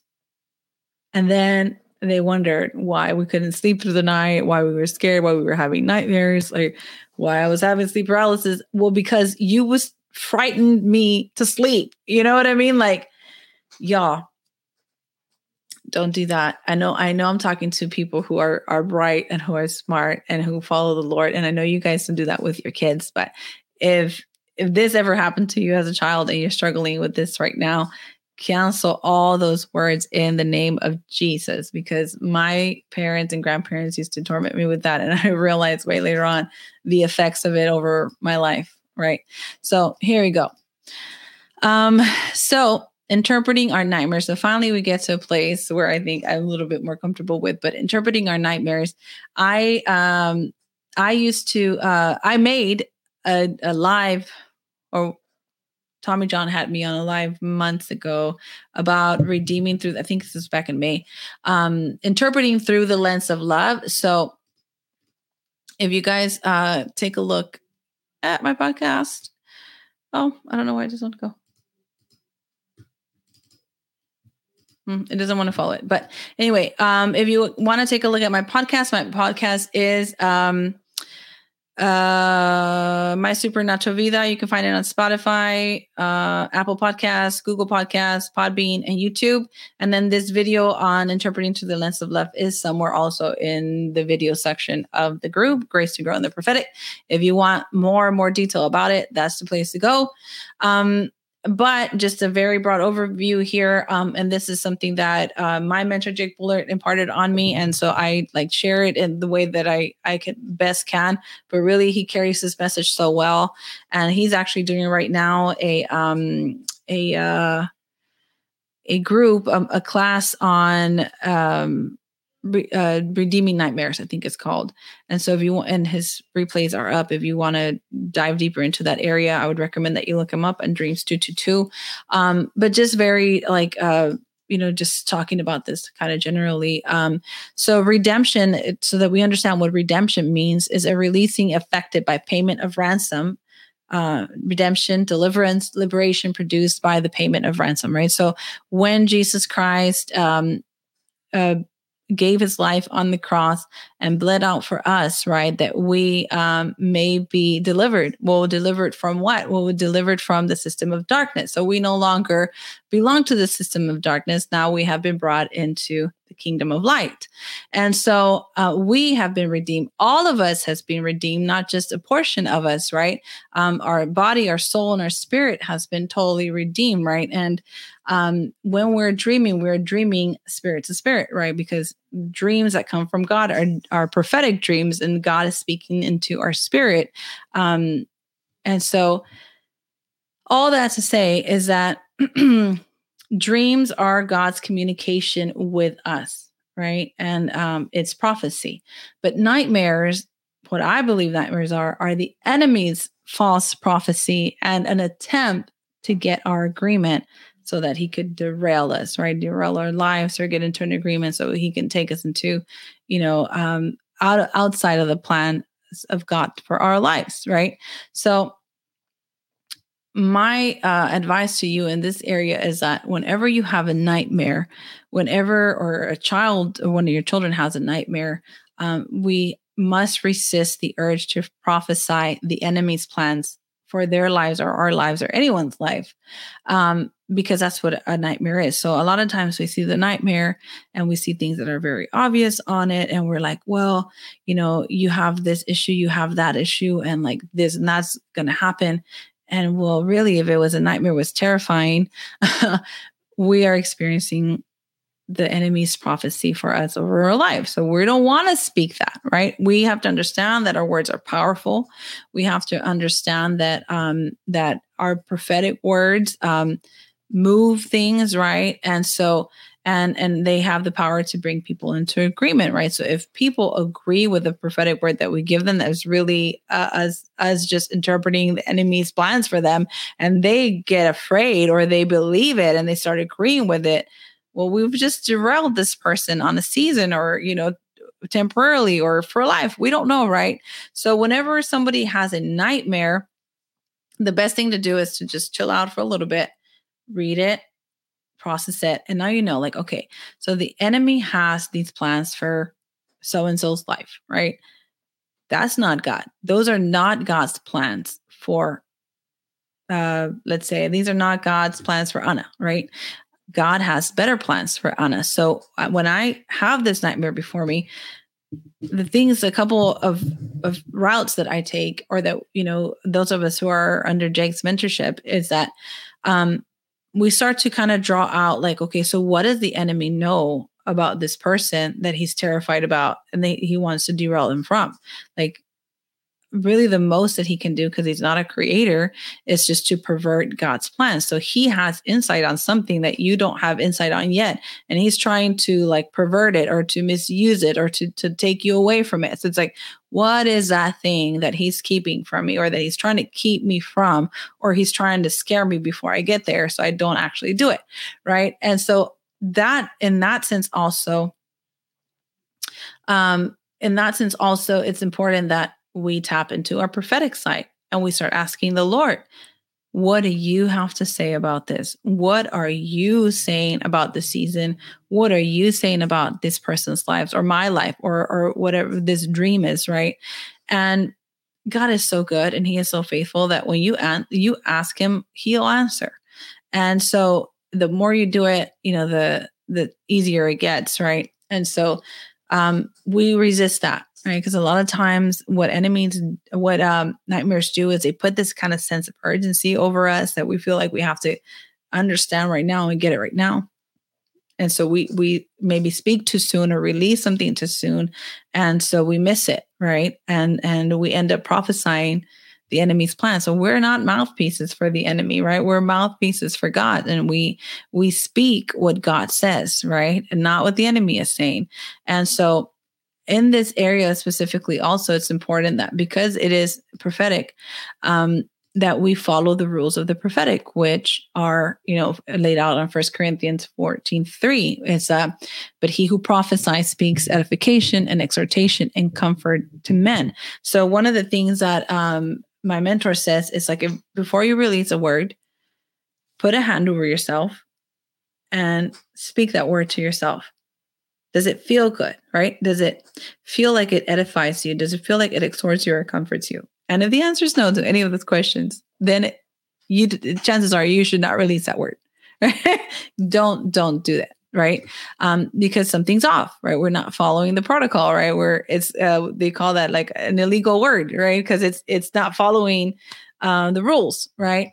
Um, but also, to me, um, when I'm either receiving an interpretation for one of my dreams or or I'm gonna give an, an interpretation that I, I feel like I received as I review it, um, I think, does it sound like Jesus? Does it look like Jesus? Does it feel like Jesus? And if that's, if it meets that, it's like, okay, good to go. But if it doesn't, I'll leave that on the table. I'll walk away. I won't agree with it. Or, you know, there's certain parts that, yeah, they do agree. Certain parts just sound right. And, you know, I receive that. But the other, I'm kind of not really there yet. So we're not going to receive it. You know, and that's another thing to understand is that whenever someone is uh, interpreting a dream for you, whether it's a God dream or a nightmare, um, is that you're just as powerful to say, no, I don't receive that. That doesn't um, bear witness with me. Goodbye. you know what I mean? Um, you know, you don't have to receive everything, right? And or you could say, you know what, I'm going to take it and, and kind of hold on to it for a little bit while I process it, uh, and that's fine too. But I, I think that especially with nightmares, it's important that we do that, right? Um, and and some people just don't. They don't give it any attention. They just don't even bother with the nightmares. But here's the reason why i do believe that redeeming nightmares is important and um, especially to put an end to it. And so i have my own um, testimony to share about my son with the nightmares so 2020 season summer into fall he started having nightmares and one he had one recurring nightmare um, one and one of them he dreamt that I was killed, right? So I redeemed that sucker right away. And so he was terrified, of course, right? And, and so he was fine. But then um, he started having these other this other nightmare that kept repeating, which was like a black dog was biting him on the leg um, every time like he would walk, right? And so he was going through his own experience. So um, you know, through development and through education, and he was just kind of having this like um, these issues, right, with with uh, school. And so I'm like, oh, I see what's going on. So I redeemed that dream for him, and I finally, I'm like, I get it.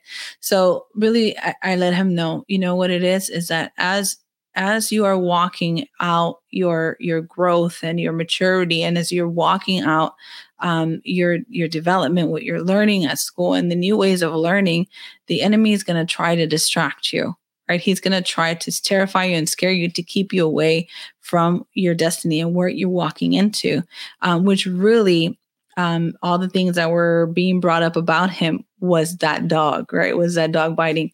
So I just let him know like what you're experiencing right now in your life is a distraction that's trying to keep you away from your destiny and the path that in life that God has for you. But here's the thing that you are still walking and that you terrify the devil every single time that you take a step and you decide to still go to school, to still do your work, to still listen to your teachers, right? And to still uh, be dedicated. And so that helped him and it broke.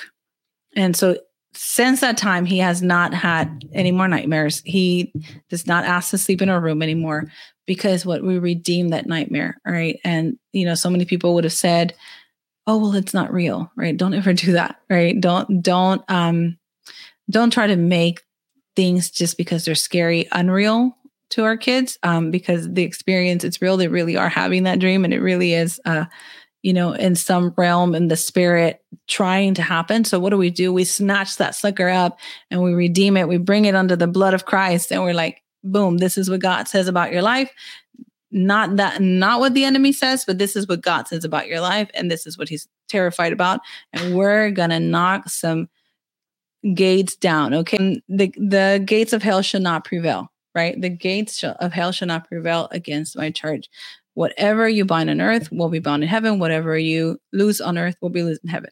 So you have been given full authority to advance the kingdom to, and that is the authority that you take to bring um, everything into submission of your authority. Why? Because boom, I've got the badge. Jesus said go, and I'm going.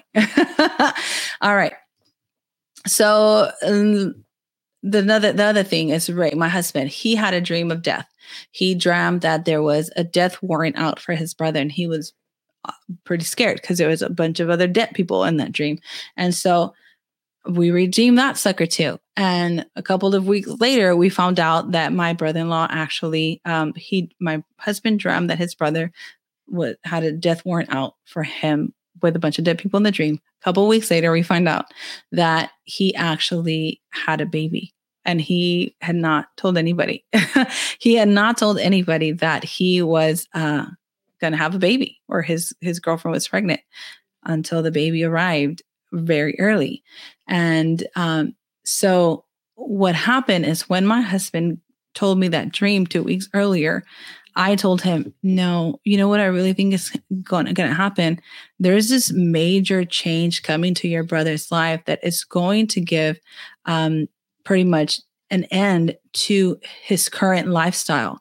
And there is, is a massive, drastic change where he's going to have to enter into new life.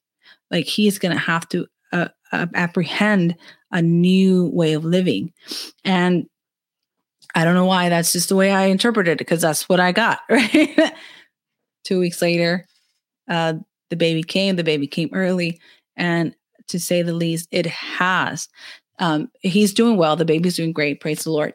Um, but his life changed drastically right? His his lifestyle went from being a bachelor to being a father of a kid who um, you know was born early and who needs who needed a lot of medical attention. And he's doing great now but you know it did that dream was really did happen. Um, had we interpreted that dream any other way had we actually decreed death um, the way that it showed up in that dream who knows what would have happened right? But that's not what we do. We we speak life. Um, so there's in that situation the other situation where we, i redeemed a, a, dream for my brother. So my brother had my brother loves his job. My brother he loves what he does right? And so he's been there for for many years. And he had a dream that some crazy stuff had happened at work and he had gotten fired. So he called me right away and he was like oh my gosh i had this dream and i think i'm gonna get fired. I'm like no no no stop right there. So tell me your dream. So he tells me his dream and i tell him you know what? Actually what i think is gonna happen is that someone else is going to leave and that's going to make room for you and you're going to actually get promoted. And so I'm like, I honestly, that's what I believe. And so that's what I'm releasing that you can expect a promotion coming your way. Um, and then that took about four months.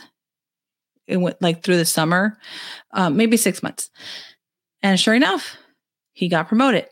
And exactly like I I they interpreted what happened, like I felt the Lord was speaking on, happened. Things shifted, and now he became, you know, he became the boss. He got promoted.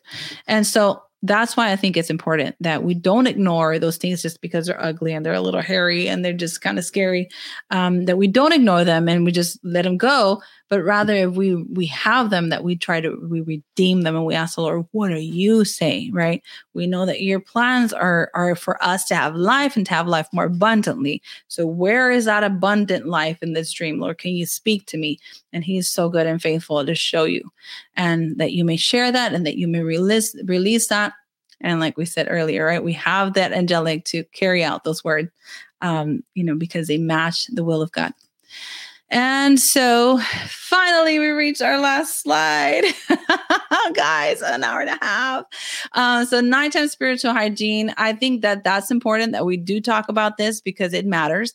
Um, it's uh, what are our eyes and ears taking in, right? What are you watching? What are you reading? What are you listening to? uh, when you before you go to bed, right? Or even you know, there's times where people like can watch an entire series like back to back, and then they go dream about it. oh my god! So what are you watching? What are you listening to? What what is coming through you? Right? It's uh, it's been my experience that I can't watch an action movie um, or any emotionally charged movie, really, or even news stories before bed because I will dream about it. Or my dreams will just be really wacky and like way off. So, what we listen to also matters because every, and this is so crazy. And just, I just recently had done a study on frequency because I was like really bothered about something that someone said. And I'm like, I need to find out about the frequencies myself. So, I just started studying on it. And oh my gosh, you guys, every like sounds have frequency, right? So, what we listen to matters because that frequency is in there. And frequencies, listen, they have the ability to shift our focus, our attitudes. And so, according to um, Healthline, there are several recognized types of brain waves, right? So each type is associated with a frequency range and a mental state. So, um, listed like so, in order from the highest frequency to the lowest, um, there's five common types, right? So there are like gamma, which is a state of high concentration and problem solving. And then there's beta, which is an active mind or normal waking state. And there's alpha, which is a calm, restful mind. And then there's theta, it's a state of tiredness, daydreaming, or early sleep. And then finally, there's delta, which is a deep sleep or dreaming state. So it's believed that syncing our brain waves to certain frequencies might be able to induce various mental states. So it's important what are we listening to? What type of music are we listening to even you know throughout the day? Or you know like what is our brain syncing up with right? So pay attention to that especially when you're nearing bedtime. And and i started like when I was studying this, I wound up on this YouTube channel and this this guy has all kinds of different music, right? But like he puts on the description like when you should listen to it, when you shouldn't listen to it, or like what is in there and how the frequencies are and all that stuff. And I'm like, oh my gosh, I had no idea there was like just so much detail to frequency. So pay attention to what's coming through your eyes and what's coming through your ears if you're having difficulty sleeping or entering into REM, all that stuff. And finally, fasting. So, and not fasting in the sense that we're used to hearing it spiritually but um you know at what time do you have your last meal because the body prioritizes digestion and it's just such a tasking uh taxing task for our body and um i personally will just fast till the morning if it's just too late for me to eat anymore because I know I won't sleep well, I won't sleep right. Um, and I'm not going to sacrifice a good night's sleep uh, just to eat. So, but that's my personal choice. Um, I know some people don't have an option, right? That's just the only time that they get to eat. So, I mean, that's fine, but just uh, pay attention to the foods that you are eating, um, that they don't elevate your sugar, um, your your cortisol, or anything like that way too high um, in the middle night, because that also affects our sleeping and our dreaming. So, um, eating late does go against our, our circadian rhythm because that's when our body is naturally winding down to rest and sleep. And when we add food to it, it's like adding another log of wood to a dying fire, right? It's going to fire back up and you're likely not to sleep well and or not to drift well into REM when REM is a stage of sleep where we dream. Um, and so sometimes uh, we have induced nightmares because our, as our body is attempting to go into that REM stage, uh, something else kicks in in our digestion, right? So that's why we sometimes we have like pizza dreams that they call. And then finally, uh, just a little word on medication. So um, I'm not a doctor. I don't know if you guys figured that out yet. but I'm not a doctor, guys, and I really can't give too much medical advice. But there is one thing I know because of my own personal experience um, you know, with medication. So that also affects the way that our mind thinks and our brain operates and all that stuff. But also, um, I know a lot of people take melatonin. So there was a time where I was, I began taking melatonin because my sleep had been like thrown like really off often while I was going to, I was going to college. So like I was staying up late reading or studying or doing homework and stuff. So my my sleep got really thrown off. Um, so I started taking melatonin and I I had not put it together until recently. Is that sometimes like I would have nightmares, like I just would have crazy nightmares, and um, like what's going on? And but then recently, um, I started taking it. I had began taking it with drops like under my tongue, and man, it, it got real crazy. And I was like, whoa, what's going on? So I, I started studying and, and I realized that the melatonin was giving me nightmares. So um, if any of you guys have uh, take melatonin or give melatonin to your kids and they're experiencing this, I urge you to study this and to do, do actual the process of fixing um, your sleep schedule or or inducing your body into natural circadian rhythm of rest. Um, so that you don't have to take the medication. You know what I mean? So you don't have to take the melatonin. Um, what I had to do was, um, what I had to do was actually start slowly going to sleep a little bit earlier, a little bit earlier until like my body, my brain, everything kind of synced up and they got the message like, okay, we're winding down, we're going to bed. Um, it took a little while. Probably melatonin would have done it a little easier, but um, it took a while. And and there was studies uh, with the melatonin that showed that um, it does it will eventually affect um, you know your circadian rhythm it doesn't that if you take it once it doesn't really help. But if you take it over time it does help. But if you're experiencing nightmares no thanks you know just go the natural route and just um, make yourself go to bed a little bit earlier and kind of start to train your body and your mind into that state of rest. Um, yeah that's a good that's a good point that Anna just made. As for me, I've noticed that if I go to sleep when I'm upset with my husband, I struggle at night. So, uh, do not let the sun go down on your anger. I think it says something like that, right? It's like, hey, make things right before you go to bed. But you know, even though sometimes, and I feel like because I'm married too, like you make things right you ask for forgiveness and you talk about it but there's just still that thing like oh my god i can't believe this or you're just thinking about it but it's like man just uh, you know release that thing to the lord let the lord handle it and say look you know what? Um, there's enough things for today tomorrow will take care of itself. There's enough worries for tomorrow, right? Um, but I mean, I've been there too, where it's like, oh my gosh, I'm tossing and turning. I'm like, how did he sleep? I don't know how he's sleeping. He's over there snoring. He shut his eye, and five seconds later, he's he's out, and I'm here thinking about it. I know, I know, because I've been there. You know what I mean? But it's yeah, it's it gets complicated, right? But they, I'm like, I want his sleep. Let me put lay some hands on him, see if he can just transfer over some of this like tiredness. But anyway, um, so yeah, that's the last thing there on medication, guys. Is like if you're taking medication and melatonin, um, you know, take a look at what some of the side effects are, and if it's any way possible that you don't have to take it, um, or there's a natural remedy for it instead, I would go that route. Um, so all that to say, Thank you for joining me tonight, guys. We were on for an hour and 40 minutes talking about this subject, but I'm telling you guys, there's just so much that I kept back. Let me tell you guys, because some of you are visual, a lot of you I suspect are visual like I am. This right here is um, is a visual of what Psalm 91 looks like. Check this out. Oh, let me push play.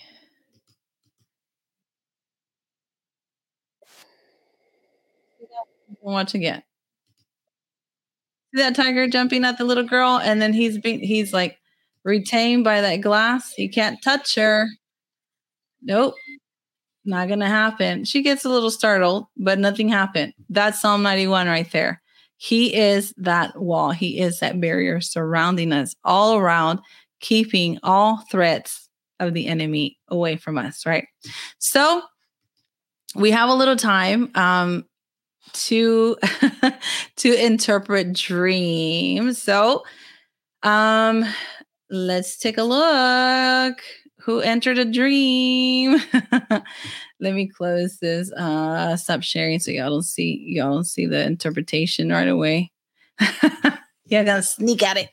All right, y'all. So we have the first dream. I want to say thank you guys so much for hanging out with me tonight. Um, I love talking about this stuff. This is something I could like have a total conversation with somebody about because it's just just so much. It's like it's um i think and that's why my mentor is doing an entire four weeks on it on his his page because it's it's a lot and so um so many things come into play like as as you guys you know realize like there was inner healing and deliverance that there was um uh you know the the rebuilding of truth strongholds. There was the renewing of the mind which is is always it's an ongoing process through our lives right?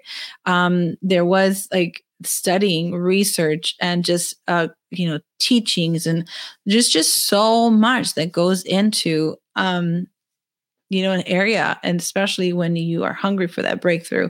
And God is so good and so willing um, to bring us through, right? And, and He knows, like, man, she is hunting for some Revy. She is trying to get this revelation. Let's hook her up.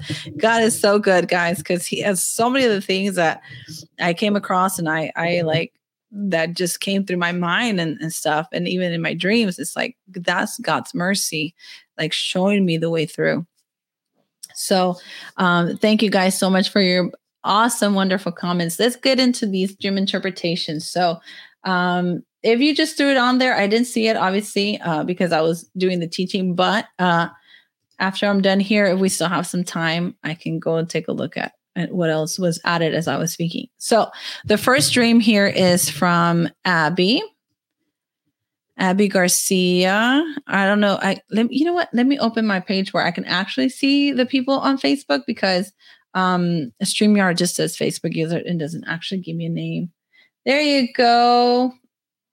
There you are, Abby. Oh, it my screen fell asleep, so it's a little behind. Um, so I know who who is still on. Thank you so much, Diana. Thank you so much, Anna. Okay, um, this is your dream, Anna Abigail. It says, she titled it You Have Choices. She had it on November 4th, 2022. And the dream goes like this I'm a new owner of an ice cream shop. I have blown away. I was blown away by how beautiful this shop was. I looked around and could imagine all the ice cream variations and the options I had to make whatever I wanted. So here's what I got for you, uh, Abby, on that. I got First Corinthians 9 20, um, where it says, uh, where Paul says, I have become all things to all people so that by all possible means I might save some. I might save some. So you have a very unique gift to serve others by shifting into whatever gear is necessary to meet the person that's in front of you where they're at. And so you are uh, gentle and you carefully give what God has put in you to them in very palatable ways. And you have tasted and you have seen that the Lord is good. And it is from those experiences that you draw out the variety of, of, of knowledge and wisdom that you have to each individual person that comes to you, that comes your way. And I think that you handle that so well, you carry that so well that God is giving you, um, opening up the opportunity for you to actually minister and talk to those people um, as they come into your life. So um, I bless you with that. I hope that that makes sense. And let's see what we got next.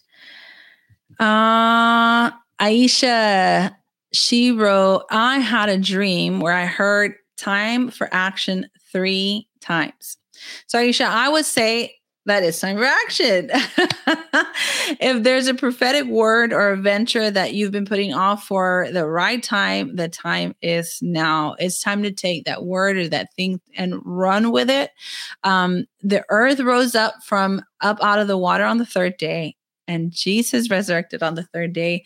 And three means fullness and completion. So there's been a fullness and a completion of that waiting season where things have aligned to where the, the door has opened now for you to take action on those things that you were waiting for the opportunity to start walking out. So um, i blessed you with that. Um, keep it. If it makes sense shove it. If it doesn't next we have patricia. Patricia Sanchez. She wrote, I have, uh, I had a dream with this person, a friend of mine. She was sitting in a chair. In front of her, there was a solid cement table, picnic type. There were several kids around from different nationalities. On her right side, there was a plant and a cement platter like a bush. The bush had different branches, but each branch was a branch was a different type of plant, and she knew it was she knew it was about each one. She starts explaining to me about each brand specific ways to read the leaves. As she does that, she had a notebook on her lap and she was writing. I saw three words, each one was in a row under the other. And then I woke up. So, what I have for you on this dream, Patricia, is that I feel that this is about both you and your friend. And I feel like there is a partnership that's going to happen between the two of you um, somewhere down the road to minister to children of different ethnic backgrounds and different nationalities. And I think that this is a communion that the Lord, um, this is, uh, this is a communion that you've been having with the Lord, and as you've been communing with the Lord, um, you you're been picking up on identities of children um, who are beginning to know the Lord. And I, I'm not sure if this is literal children or if this is just uh, people that are children in spirit. You know what I mean? Like they, like they're new, um, you know, to the kingdom, right? So, um, but you'll be able to assist in the shaping of their identity and in making a difference in their lives and destinies. But this is also a dream that I feel like it's like um there's another facet to it, right? And I feel like the other facet to it is the leading of Holy Spirit, where in this dream, your friend is also a represent a representation of the Holy Spirit, where she is showing you and guiding you the way to navigate this space, right? The way to um, the way to to identify uh, the identities that each person each child carries and that you may be able to shape and and mold their destiny as you lead them in the way that they should go. Um, so i hope that that makes sense to you patricia. Um, keep it if it does shelve whatever doesn't or shove it if it doesn't. And then finally oh no not finally i have two more. I have here Diana Cafiero. Okay, so Diana's dream. My husband and I were in a shopping mall parking lot. We were with another woman, not sure who. We just finished getting stuff to go on a trip to Hawaii. Someone gifted us tickets to go. We said it was going to be a 14 hour flight. Next thing you know, we were on this huge plane. There were so many people and seats that I was close to my husband, but not directly directly next to him. We went over lots of bumpy terrain on ground as we headed to the airport to take off. The plane went under an overpass and stopped on a baseball field. We knew we had a break to go use the bathroom, so we were going to get off and do that. About to head uh, to get off, my husband picked up a questionnaire off his seat and asked the pilot if we had to fill out one through six. And he said, no only five and six. Then I woke up. So I don't have everything on this dream because it has numbers. Numbers are a little difficult for me still right now. It's one thing I'm still learning. So I feel like this is a, a good dream for Andrew. Where you at, Andrew? but you know what? I do have a little something on it. So this is what I was picking up on with this dream is that um, there is a time of rest and recreation that's coming to you guys that has been long overdue I really sense that part. Like this is a rest and recreation that you guys need. It's been it's been a long time coming and it's coming right uh, it's been long overdue and i feel like the the bumpy stuff and the testing times that have passed um, you know you may have had experience with with things bumpy things in the past or little rough things in the past but i feel like those are in the past. Those have passed, and you're entering into a season of favor with God and man. So I bless you with that, Diana, and I hope that makes sense. Keep it if it does, shove it if it doesn't. All right, there we go. Now we have Princesa Palmer. I'm going to take a sip of my water because I feel like my throat is drying up. Mm-mm-mm-mm. I feel like this mic picks up everything and I hate the sound of swallowing. All right, so Princesa Palmer. I have an old dream. I'm standing in an old library, but like the kind that are in old castle like home, standing next to a well. I, it was stone and out of place, and a warm fireplace also made of stone. I'm wearing a royal blue velvet dress out of nowhere, a mob of people run in and began chasing me. I find my way outside to escape them and end up in an old garden. It's nighttime. Everything in the bl- is in black and white. There in the garden through there in the garden though, my uncle who's been deceased for a very long time is there. He has the most gentle and kind smile. He turns to pick up something from behind him. And when he turns back around, there is a beautiful sky blue ornament in his hands. He gives it to me and leaves. I wake up after that. This is an awesome dream, guys. Like, you know, the part where she says every, like, she went out in the garden, right? And uh, everything was black and white. But then she shares that that he gave her a beautiful sky blue ornament. So just imagine everything in the room was black and white right now, and all that was in color was that ornament. Like, oh my gosh, right? So this is significance to that.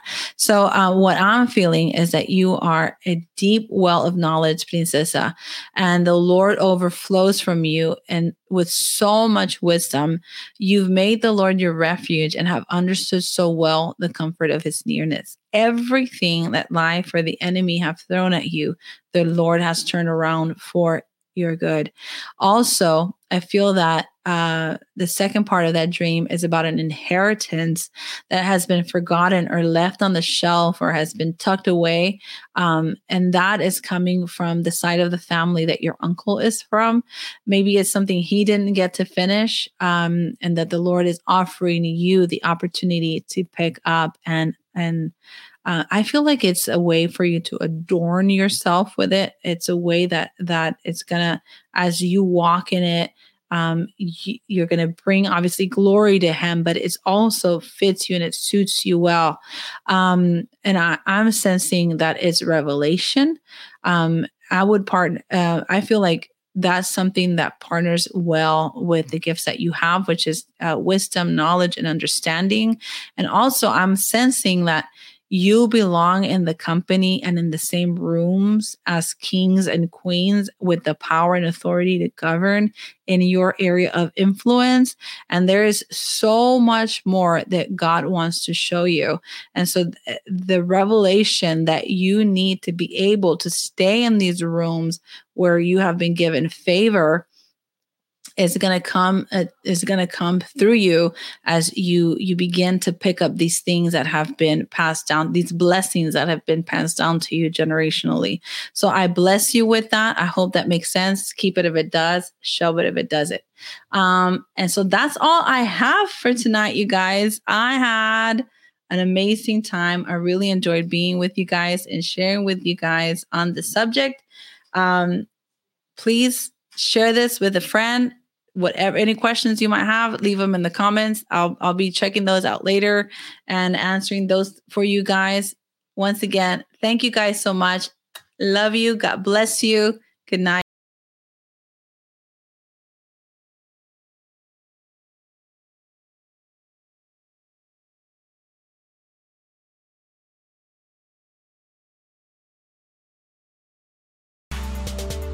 you so much for joining me today on the podcast. I appreciate your time and I appreciate that you were here.